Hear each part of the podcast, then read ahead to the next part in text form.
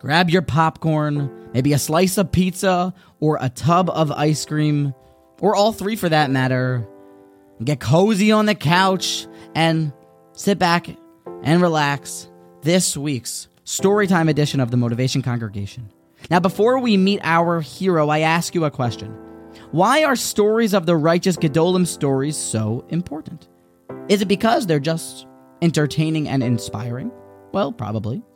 Is it perhaps because of Rabbeinu Yonah, who tells us that it's a mitzvah to tell stories of the righteous because it puts God's generals on a pedestal? Maybe, indeed it is. However, I'd like to posit that the Gemara says in Brachos that Gadol Shimush Talmidei Chachamim Yoiser Milimudo.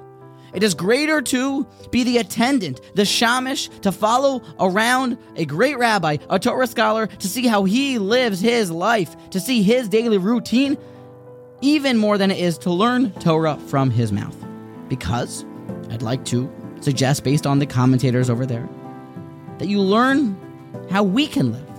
We learn practical takeaways, what it means to act like a Jew. And with that being said, it's exactly what we have here tonight. My saintly, venerable, and sage Rosh Yeshiva, Reb Nosson Stein Shalita, has just finalized the plans to expand the yeshiva campus. We are going to have another beis medrash pop up right next to us with God's help. And the plans were written. The meetings with the ultimate developer, the architect, was finished. And now everyone was waiting until something cool would happen. I don't know. Where's the shovels? Let's go.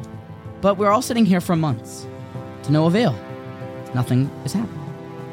Then I heard through the grapevine, actually two sources over, so it's set one person removed, what the hiccup was. See, the Rosh Yeshiva figured out that by building this expansion to his yeshiva, building Torah bigger after all, it was going to block the sun that was coming into a bubby that lives on the block's living room. She was going to have less of a view, less sunlight in her home, and he would not agree to continue with the plans until the bubby showed up at the architect's office to approve the designs.